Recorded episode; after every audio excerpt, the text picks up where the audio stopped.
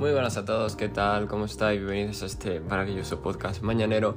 Y hoy es 8 de septiembre, vale, 8 del 9 2022, las 10 de la mañana y vamos a repasar como siempre el mercado, ¿vale?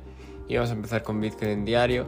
Parece ser que Bitcoin diario eh, tuvo como, eh, bueno, ya lo sabemos, ¿no? Lo colgué en Twitter, una, una reacción, ¿vale? En la zona que marqué de zona de reacción, básicamente entre los 18.000 y 19.000, ¿vale?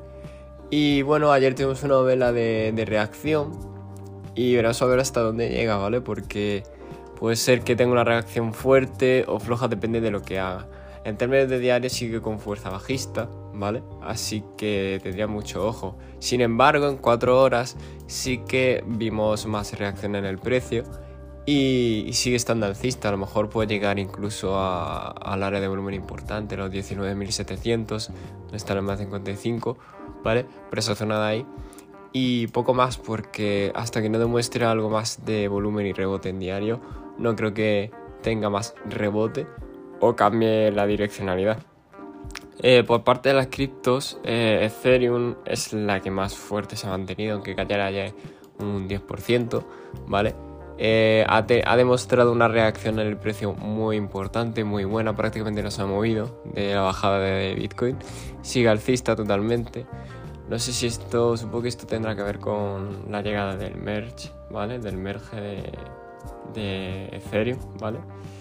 Y, pues nada, toca ver cómo, esperar, pero básicamente eh, yo no creo que dure mucho la estabilidad de Ethereum, básicamente. Eh, sin embargo, si nos vamos a otras criptos, sí que han sufrido un poquito más, como ADA, eh, como Litecoin, ¿vale? Eh, pero tampoco han sufrido de una manera muy destacada, ¿vale? Y si nos vamos por parte de los índices, tuvieron una vela de reacción ayer, ¿vale? Y algunos se están poniendo con direccionalidad alcista, pero le falta desarrollo. Estoy viendo al Nasdaq en diario, ¿vale? Lo que está haciendo bien, ¿vale? Y el SP sí que tuvo una reacción buena, una vela buena verde.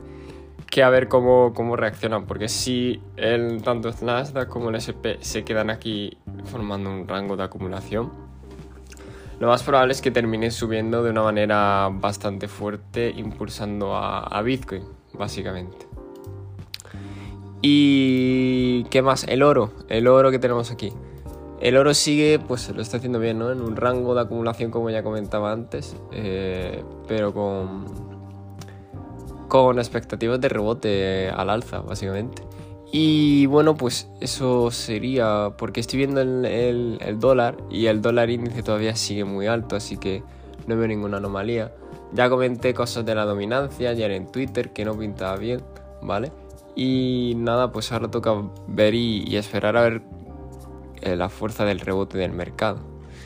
Y pues nada, eso, es, eso va a ser todo. Eh, recordad que este podcast no es consejo de, de inversión ni nada de ello.